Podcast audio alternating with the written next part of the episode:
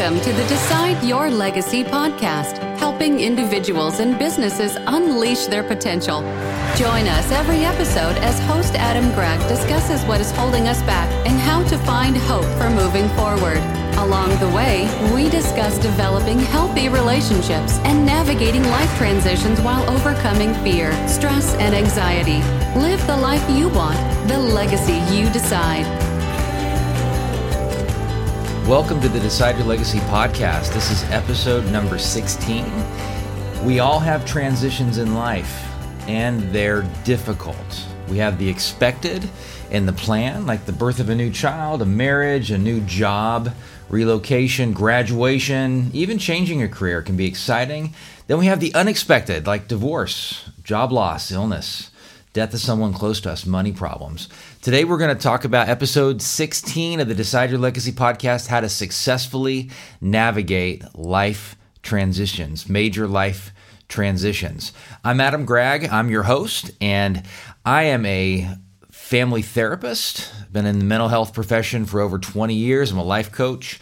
My passion, my goal is to help people find clarity and to make change transformational clarity. I'm going to give you information today, but I'm about transformation. So as you listen, things that you pick up on, my hope is that it inspires you to make a change. And that clarity that you have will help you to face fears, things that are holding you back, help you move forward. As I talk, I like to talk about things as if you know, basic basic stuff that you could talk to your 6-year-old about and they would actually understand. So I don't like to get too complex and complicated. I probably do that, but my goal is to be simple, stuff you can apply right away. And I like to talk about and discuss topics that I need help with myself. This topic's really important we all have things that happen in our lives that we don't expect. It's kind of like stress and problems and challenges are the great equalizer. We all have them, we're going to have them. It's okay, but we can do some things to prepare. We can successfully navigate these things. Lots of times in transitions, people use unhealthy coping mechanisms. They turn to alcohol and addiction and relationships, unhealthy relationships. They turn to even just fixation and worry and isolation because they're ashamed and embarrassed. And I've been there. I've had positive transitions in my life, like starting a business, becoming a dad, getting married.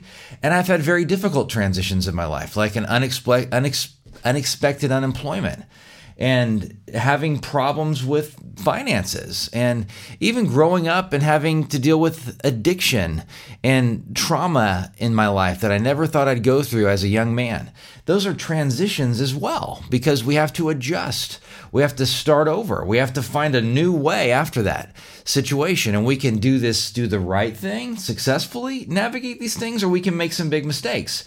And those big mistakes I want to talk to you about today help you avoid those big mistakes. So, and I've talked to you a little bit about one transition, one stressful thing I had in my life was actually when I was in seventh grade and I was being bullied and I hid it from my parents.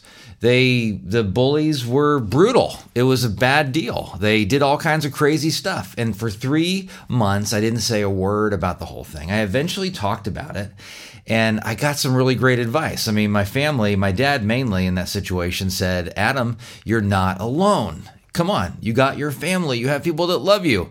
And that was a big deal to me because it was, I could handle it now because I knew they were going to be there. They said, he, he said, you got to change your perspective about this situation. You can handle this. You can believe in yourself. And the third thing was, he said, you got to take care of yourself. And he encouraged me to go and stand up for myself, which I actually did. And I've spoken about this before, but I ended up actually punching the guy and breaking my hand on his face in dealing with the situation. And the reason I share this is not to encourage violence in any way, but is to help you see that there are things that we can do to actually handle the things that are challenging in our lives and help us deal with them successfully. And there are things that we can do that we might be doing that are actually causing some big problems. When we have stressful situations, you can call it a trigger. Something triggers you, whatever it is. And these life transitions are major triggers. Like they are really triggering you. And so when you think of a trigger or a stimulus or whatever, I want you right now to reflect on how do you know that you're triggered? Do you shut down? Do you want to isolate? Do you want to fight? Do you want to run? Do you want to cope in a bad way? Do you fixate? Do you worry? Do you ruminate? You consistently think about it again and again and again. What do you actually do when you know you're in a bad spot? Does your heart pound and race? Do you can you can you tell you get headaches do you get tension in your shoulder noticing that can be very helpful because then the goal is is as you successfully navigate things we're going to add some space between that moment of being triggered to actually what we do so we're going to make a choice rather than react if we just react we're just going and we get angry, we get tense, and we just blurt out something. We just say, we don't even actually have any kind of space. When we have space, then we can make a decision and make the best decision possible. And we can do that only when we apply the tools that I'm going to talk to you about today. But I'm going to help you to get some space because when we are stressed, basically we get tunnel vision. So if you're looking right now at me on video or if you're listening to this, I want you to put your hands in front of your face with your fingers open and I want you to look through your fingers. And then I want you slowly to lower, look through your fingers, look around your room, slowly lower your hands. That's that's an illustration of how to get space. Your hand represent that trigger in your life, that transition in your life, that thing you can fixate. We want you to get space so you can make appropriate decisions. So if it's a job transition, you're getting some space so you can make the right decisions. If it's a relationship transition, you're getting some space.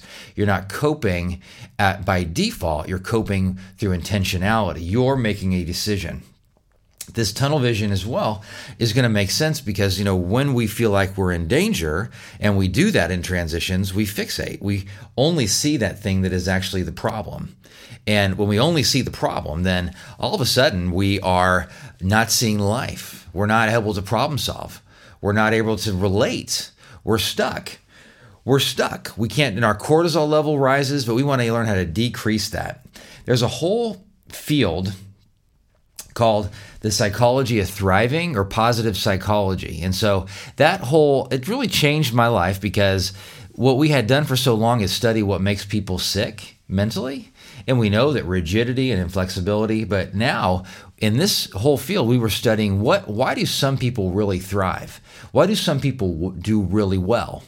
And, and that's the three tools that I'm going to talk to you about today. And there's a lot of stress out there right now. And by some statistics, nearly 20% of adults experience mental illness. And 20% of those that experience mental illness also have a substance use disorder and about 40% get help. And from most estimates, it takes about 10 years to actually get help.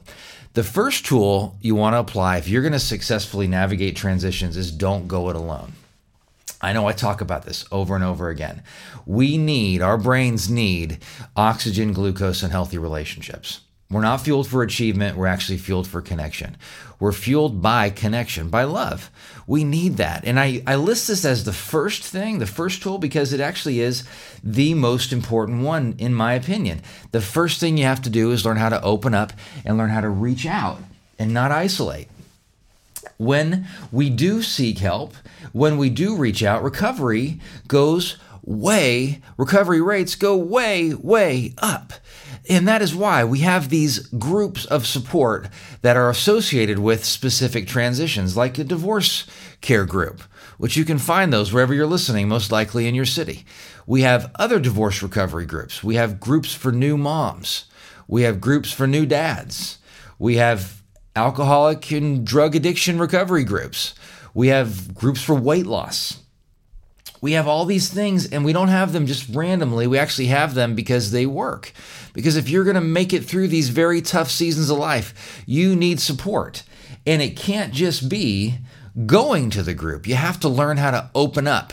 You have to learn how to be vulnerable. So I have a buddy, actually I have multiple buddies that some of which I've been meeting with for over a decade. And we actually have met at at at 5:30 a.m. although I'm usually late for coffee um, at Wednesday mornings. We've we've literally for some of these guys, it's been literally over a decade. And when we go, sometimes we just kind of talk and. It can be fairly just about business and our kids and not too deep, but there are moments where people are vulnerable and they really open up. And those are the moments of transformation because it's not just about attendance, it's actually learning to open up and express what is really going on. And that's scary and that's hard and that's a big deal and but it will decrease your stress it will make a difference in your life if you do it. And I'll tell you, it's scary um, to be vulnerable. It actually means you can think of um, it means you're, you know, you're sharing a problem. It means you're asking for help. It means you're um, offering help. You're volunteering. You're doing something that could lead you potentially to being rejected, something that could potentially lead you to being hurt. I mean, because you're putting your heart out there. Someone could shun you, someone could use it against you, someone could make fun of you. But that's the vulnerability I'm talking about. I know a lot of you listening are really brave people. You probably go and some of you are pilots and skydivers and you do risky things with who knows your career and investing money and all these things but this is a different level of vulnerability the scariest thing you can ever do in life is actually put your heart out there and share and open up. I mean, sharing an emotion, telling somebody you love them and you care about them and you're committed to them and you want to be like a friend. I mean, this is a plutonic kind of thing, but really expressing concern. Those are all risky things. You know, I, I did my first uh, tandem skydive a year ago and that was scary for me. I actually really enjoyed it, but this is a much braver thing opening up to people. And even right now, think about for you, who are these people in your life that you can open up to? There's a study that I've shared before as well about where they take a monkey and they put a monkey in a cage and they shock, they terrify the monkey. And then they measure the level of cortisol in the monkey, which is a stress hormone that increases when we're basically under a great deal of stress. And of course, the monkey is really stressed out. Cortisol levels high. They take one, change one aspect of the experiment. They put the monkey's buddy in the cage with him or her, and they reproduce the experiment fire, loud noises, gongs. And the cortisol level, that stress hormone level, has dropped at least in half by having your buddy in the cage with you. Do not go it alone. Find some ways not to go it alone. And just wherever you are right now, I want you to think of two people in your life that you could reach out to more that can be a monkey, that can help you through a transition in your life. That you could reach out to more, not your family, not people that you're related to, not your spouse, not your brother, not your mom. Just two people you could reach out to more. And then I want you to write down or somewhere, just think about what are two groups you could reach out to more. You know, could you get involved in some kind of group at church? Could you get involved in some sort of volunteer opportunity or organization? Could you reach out and help other people in a new way? What could you do? I want you to tuck that away. Those things will change your life. Those things will help you to get through the situation that you're going through. And healthy connections as well they have about five to one positive interactions to negative. Much higher ratio of positive interactions to negative. So that's one way to to adjust and to know is this a healthy thing for me? You know, and they listen. People really listen in healthy interactions. They ask questions, they get information, they engage. It's not all monologue, it's dialogue as well. That's how you know you have a healthy connection as well. I give every client I ever actually visit with this bookmark. At least I think I do. I may forget every once in a while. It says speaker on one side, it says listener on the other side. And the main reason I give this to people is as a reminder that it does, you have to stay in your lane if you're going to have a healthy interaction. And you can only be the speaker or the listener at one time. And there's some tips on how to be a good listener. You know, you paraphrase and summarize, you name the other person's emotion, you ask questions to get further, deeper meaning in the conversation. And if you're the speaker, you speak in I statements, you share how you feel. You don't share globally, you try to stay on topic, you try to actually elaborate and give examples. And those things can be very helpful. The second thing that people do who cope very well with life transitions is they work on their perspective. They make their perspective healthy. And that may sound crazy, and some I know I get this all the time. My perspective is my perspective. It's just the way I think. I can't change it. Well, that's really not true. And we know because of brain scans and imaging and very sophisticated tools that we have now that we didn't have 30 years ago, we know that people can actually rise above and they can analyze, think about their thinking basically, and they can change it through practice. And it's hard work. It's really hard work. I mean, it takes that effort every day to have this level of gratitude and perspective. And for me, it's a spiritual thing. It's something I have to remember that God's in control. That's a perspective shift for me. God's in control. I don't have to control everything. It's going to work out. Something good's going to come out of this. In those bad, bad situations that I've had in my life, that's one of the things that helps me to get through. It's like I can let go. I don't have to control it. There's a bigger picture here. Something good is going to come out of this. Neuroplasticity is something I've talked about before. That is a term that is basically you can change the habits that you form in thinking. Neuro a neural pathway is a is a thinking pattern. It's a habit that you have formed. And if you listen to my last podcast, I talked about this because it was okay, we form we fixate on something, negativity, and then we form paths, like a path in our backyard that we walk on on the grass to our shed. We pound down the grass. Eventually, eventually it's so pound down that we put stones there and we may even cement it. But what if that path is heading in the wrong direction? We realize that that shed is flooding wherever it is and we move it to another location. Well, then we got to pull up the stones. It's hard work, but you can do it. And we create a new path. That's neuroplasticity. We have about 90 90% of our thoughts are going to be the same today as they were yesterday in style and content, positive, negative, neutral, as they were yesterday, unless we realize that we have some power to actually rise above them and change them. What we focus on the most, we amplify. You feel the way you think, and you and you will and you and you will act based on how you feel. It creates a cycle. We have to be careful with it. If someone is consistently anxious, they're going to be most likely thinking consistently anxious, fearful thoughts. Someone is consistently hopeful, they are most likely thinking consistently hopeful thoughts. Famous study I'll show you we can believe lies as easily as we can believe things that are true. And I've shared this before is that there's a study that was done that they they they they did research on all the trick or treaters in the U.S. since the 50s to today, and because a lot of kids like me in my age bracket, I'm in my 40s, we grew up with parents saying, "Beware of these bad people that poison kids at Halloween," and they did the research, meaning all these the psychology department at Stanford, and they basically found that there's never been a poisoning, actually. There have been some poisonings from family and some really wicked kind of situations around Halloween and everything, but never actually from a stranger trick or treating on any record that they have. Um, and but we can believe this stuff. Emotional reasoning means we believe basically that because we feel a certain way, it must be true. So because I feel like people are judging me, they must actually be judging me because I feel like it's going to go bad, it's going to go bad. That's emotional reasoning. Not true.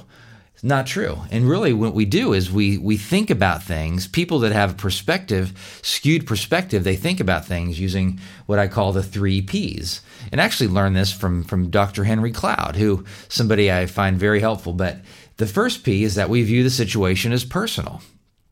So I lost my job once. I was unemployed for seven months, and personalizing it was an easy thing for me to do. Like, I'm a failure. How could I do this?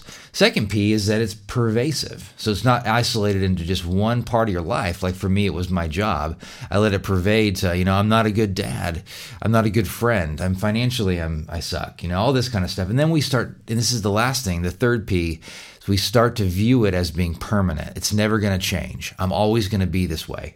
Nothing's going to change here.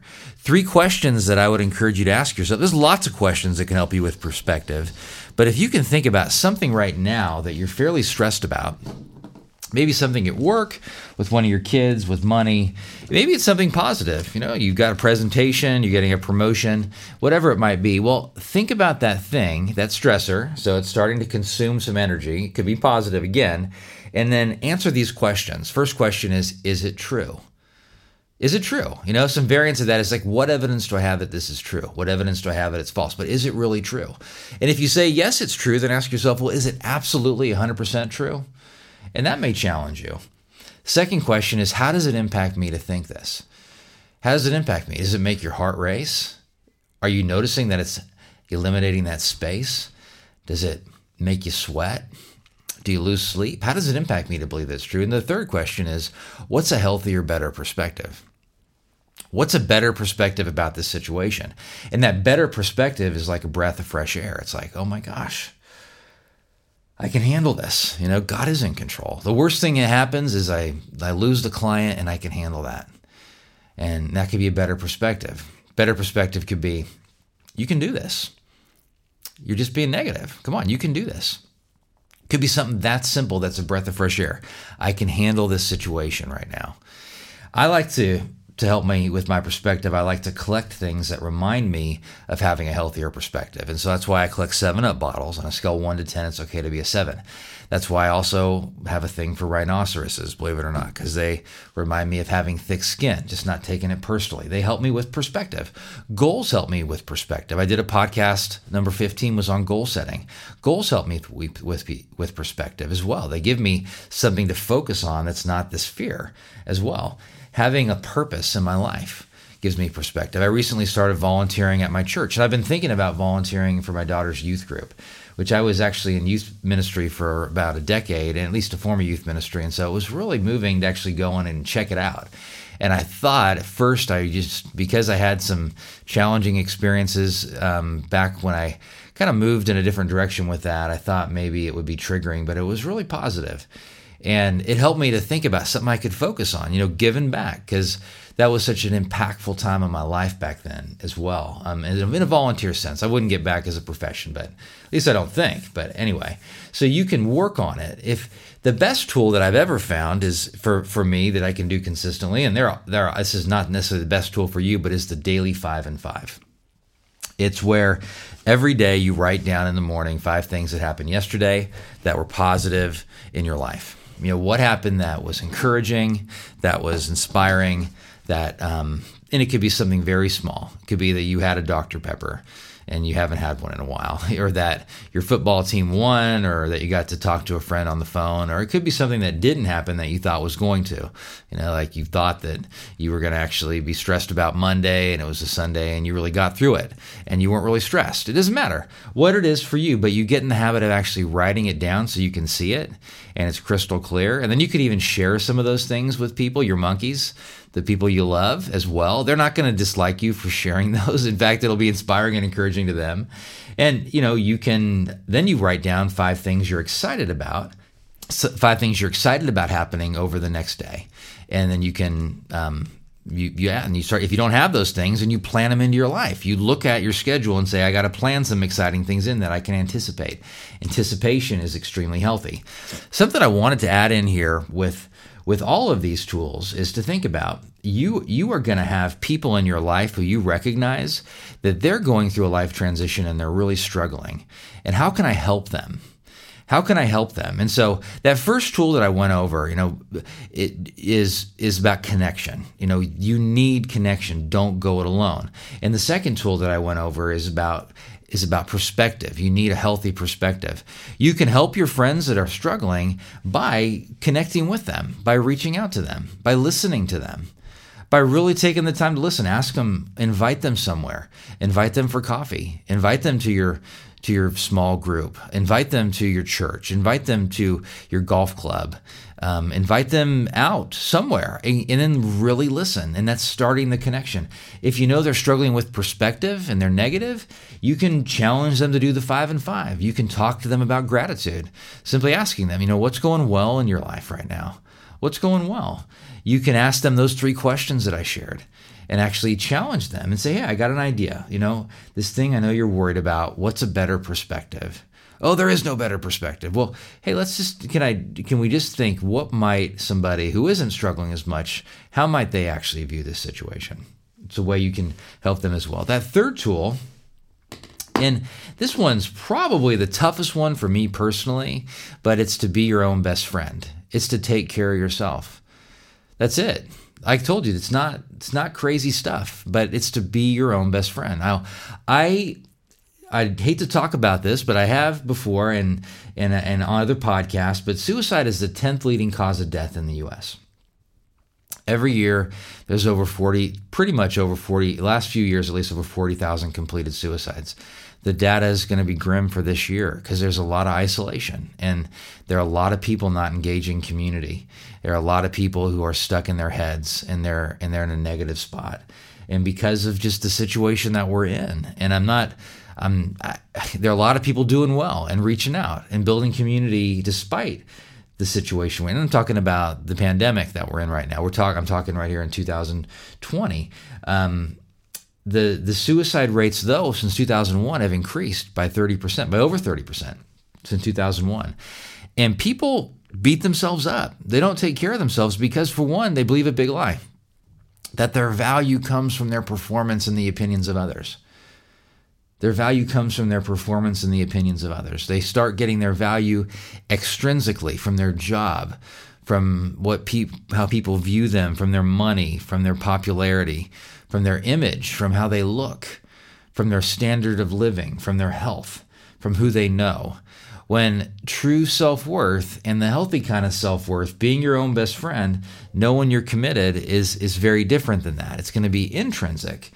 I have a Gordon setter. It's a dog. He's like an Irish setter. His name's Max. He's actually goes uh, with me pretty much everywhere I go. In fact, um, I believe, yeah, pretty much. If it's not too hot outside, he he kind of my travel partner, and and his level of loyalty is pretty cool. Um, I've had some excellent dogs in my life. I had a, a lab pointer mix named Berkeley who died in 2015 and of kidney failure, and she was my running partner and my friend as well. And it was really tough. And those dog is man's best friend thing. I mean, I resonate with that because of the loyalty and commitment that they have, and they're always there.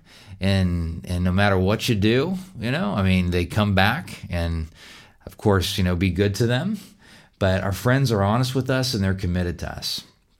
We got to be honest and committed to ourselves. We got to be honest and committed to ourselves. How do we do that? Well, for one, I would challenge you to do this right now is, is what are your positive traits?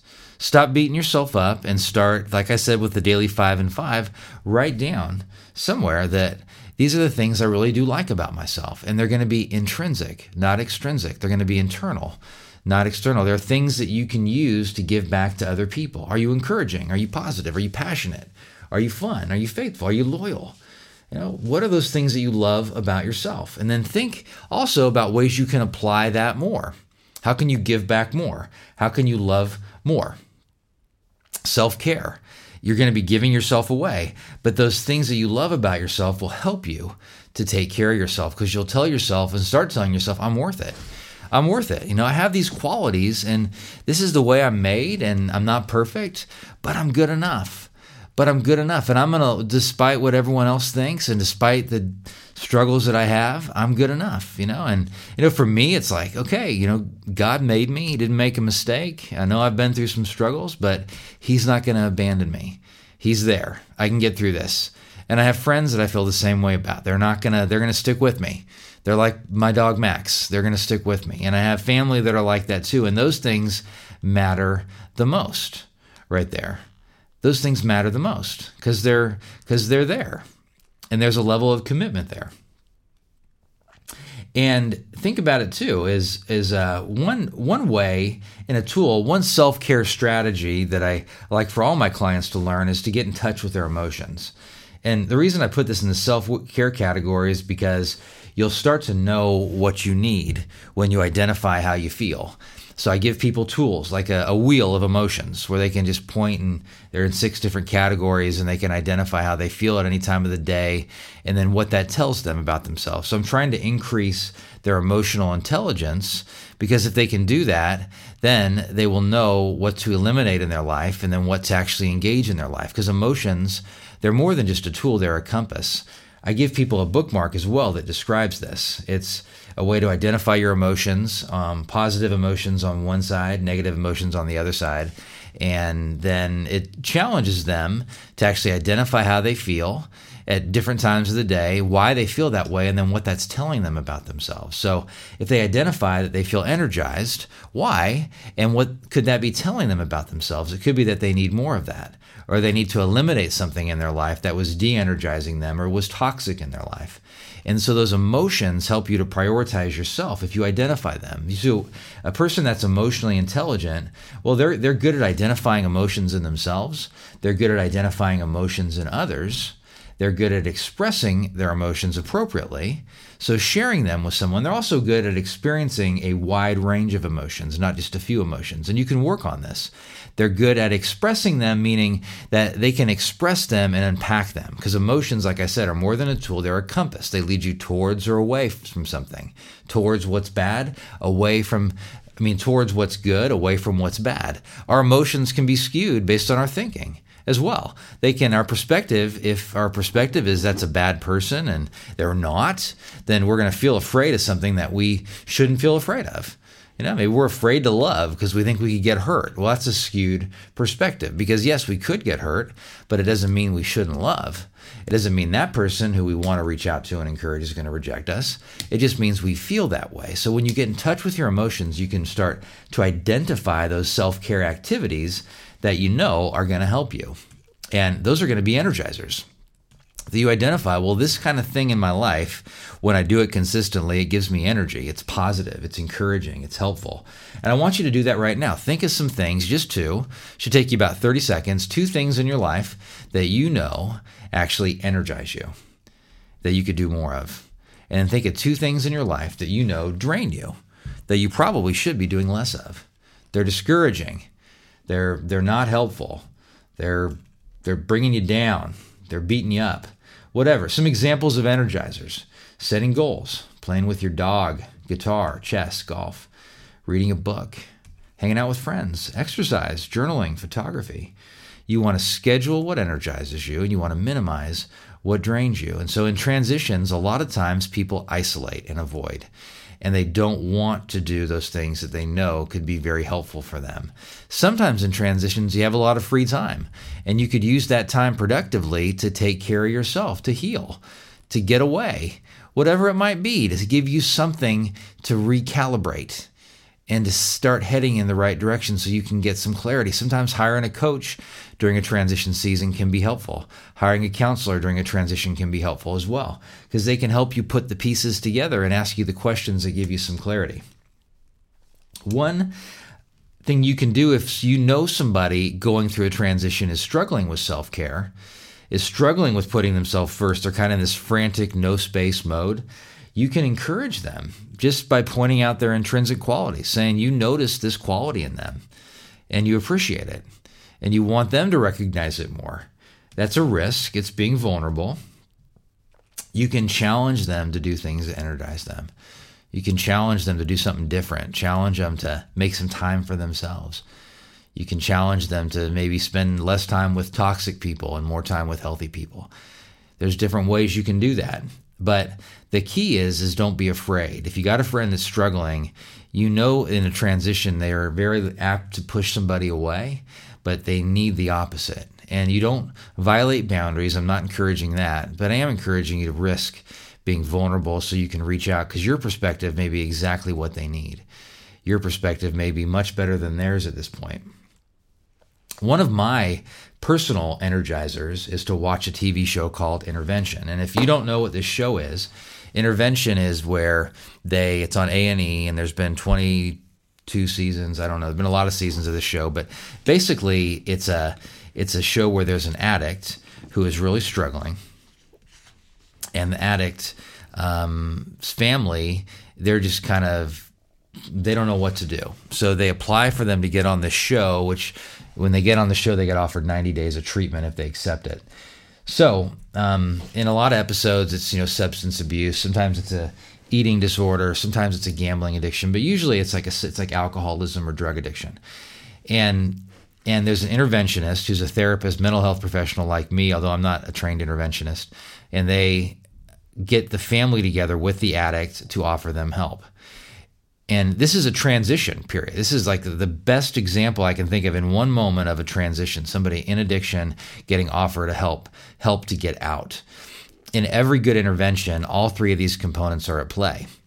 One, they're not alone. I mean, the family reads letters expressing their love and concern the family shares their hope that they can change. Their family often draws a bottom line. They won't tolerate this behavior anymore. They can't come over on holidays. They won't support their addiction any longer. But they're expressing it in a way knowing that we want to be a part of your life and we want nothing more than you to get healthy. They're not alone. They get that they get that firm expression of not being alone they learn to change their perspective through a good intervention because they see that all these people around them have hope for them and believe that they can actually change. And they see that there's a, an opportunity that offers hope as well to go get treatment, to go get help. And this shift, you sometimes you see it on the show, sometimes it comes out in anger because they don't want to change. It's just a really hard place. But that shift is so powerful and it's that perspective change. And oftentimes it's exactly what they need in that moment that gets them to the accept the help. And then the third component, which is always part of a good intervention, is self care. And they start the moment they say yes they start because they start to say, I'm worth it. And I love myself enough that I'm going to get some treatment here. And these feelings that I'm feeling and the negativity, I got to listen to it and I got to change. And then they learn how to cope and they learn these skills when they go away to treatment for 90 days because that's what they're doing. They're learning how to deal with their emotions, they're learning how to take care of themselves when they're getting treatment. And it's powerful. And part of each episode where I always generally tear up is after the intervention and they show the person really after 90 days of treatment, sometimes after 60 days of treatment, but they show them and they look so much better. A lot of times they've gained a lot of weight, their coloring is better. They just look happy and because they've learned to care for themselves, they've learned to actually change their perspective. They know they're not alone. And they have a long way to go. I get it but it's about redemption. It's about opportunity to change. A transition is about opportunity to change. It's not the end of the story. It may feel like the end of the story for you, but it's not the end of the story. Someone that's inspired me greatly is my grandfather. And he he died when I was 15, but he was a, vet, a naval veteran. He came over to the US on the Lusitania which was a ship that was sunk by German U boats in 1915. And when he was 39 or 40, he enlisted in the in the Navy and was a naval officer. Um, and I was going through a really tough time about five years ago, and I had a counselor. The counselor asked me, you know, who in your life, who's somebody in your life where you really felt unconditional love? And I teared up because, and I didn't even think I would think this, but I thought about my grandfather. His name was William Land. He was a um, he was born in Great Britain and came over when he was nine. And he he um, I just felt I don't even know why, but he just accepted me. And and he was a guy. As I look back and think, man, at 39, he he decided and to to take a big risk and to go and fight for his country. And why? I don't know. I, I did. I mean, I never really talked to him about the war, but but he took an action. He took some kind of action, and and this is your chance to take action because you're going to have life transitions that come. And one thing that I didn't mention about the show intervention is before every intervention, where they have the interventionist and the addict there, there's a pre-intervention, and the pre-intervention is without the addict. It's everyone preparing for that interaction that they're going to have usually the next day. This, you listening to this podcast today, this is your pre intervention because problems are going to come, transitions are going to come. You're going to have friends and family who need help with transitions. It's going to happen. And you, like my grandfather, have a chance to take action or you have a chance to run. It's going to take action if you're going to change. You're going to have to take action if you're going to change. So, wrapping things up here, if you want to navigate successfully life transitions, do not go it alone. And you got to find ways to be vulnerable and take risks and to help and to get out there. Work on your perspective. Intentionally change your perspective. Fight for a positive perspective and take care of yourself. Do the things you know you need to take care of your emotions, to take care of your mind, take care of your body, to take care of yourself, and do it consistently. This, of course, as I mentioned, is podcast number 16. Love for you to check out other podcasts. Um, I want to refer you to a few resources. There is going to be a link to a to an article that I wrote about successfully navigating life transitions. Just a real brief article, but it's on this topic, and you can use that as a guide. Um, you can also access aspects of this podcast. Well, of course, there's some video clips that we'll probably have posted on my YouTube channel at decideyourlegacy.com as well. And uh, challenge for you is to go ahead and go to go to decideyourlegacy.com and sign up for my newsletter. And if you do, you'll get 50 great relationship building questions that people find extremely helpful. You also get a ebook of life balance tips. And then I like to release things weekly, just very helpful, practical information. You know, just as I mentioned, that you could give to a six year old that they would understand that you can apply and stuff that it helps me as well. So I'll, I'll release that consistently. So love to have you sign up. Love to have you tell your friends. Please subscribe to this podcast if you found it helpful. The Decide, Decide Your Legacy podcast on Apple or Spotify. Just put in decide your legacy and you can subscribe and give me a review if you found this helpful. You know tell me share something. Those are extremely helpful because they get the word out that there's information out there where people can find tools and resources to get help. Again in summary if you found one thing helpful from today apply it. Make a decision like my grandfather did. One thing one choice one decision i named the company decide your legacy for a reason because decisions change lives. Make decisions out of inspiration. Whatever that inspiration was, write it down, apply it, do it today. What do you need to do? Go for it. Don't hesitate. Do it. Thanks for tuning in. Do not let other people make decisions for you. You decide your legacy. You got one life to live. You got one life to live. You decide your legacy. You decide your future. Be intentional about it. Tune in next time. Thanks for tuning in today, and I will see you then. Bye bye. This show is part of the ICT Podcast Network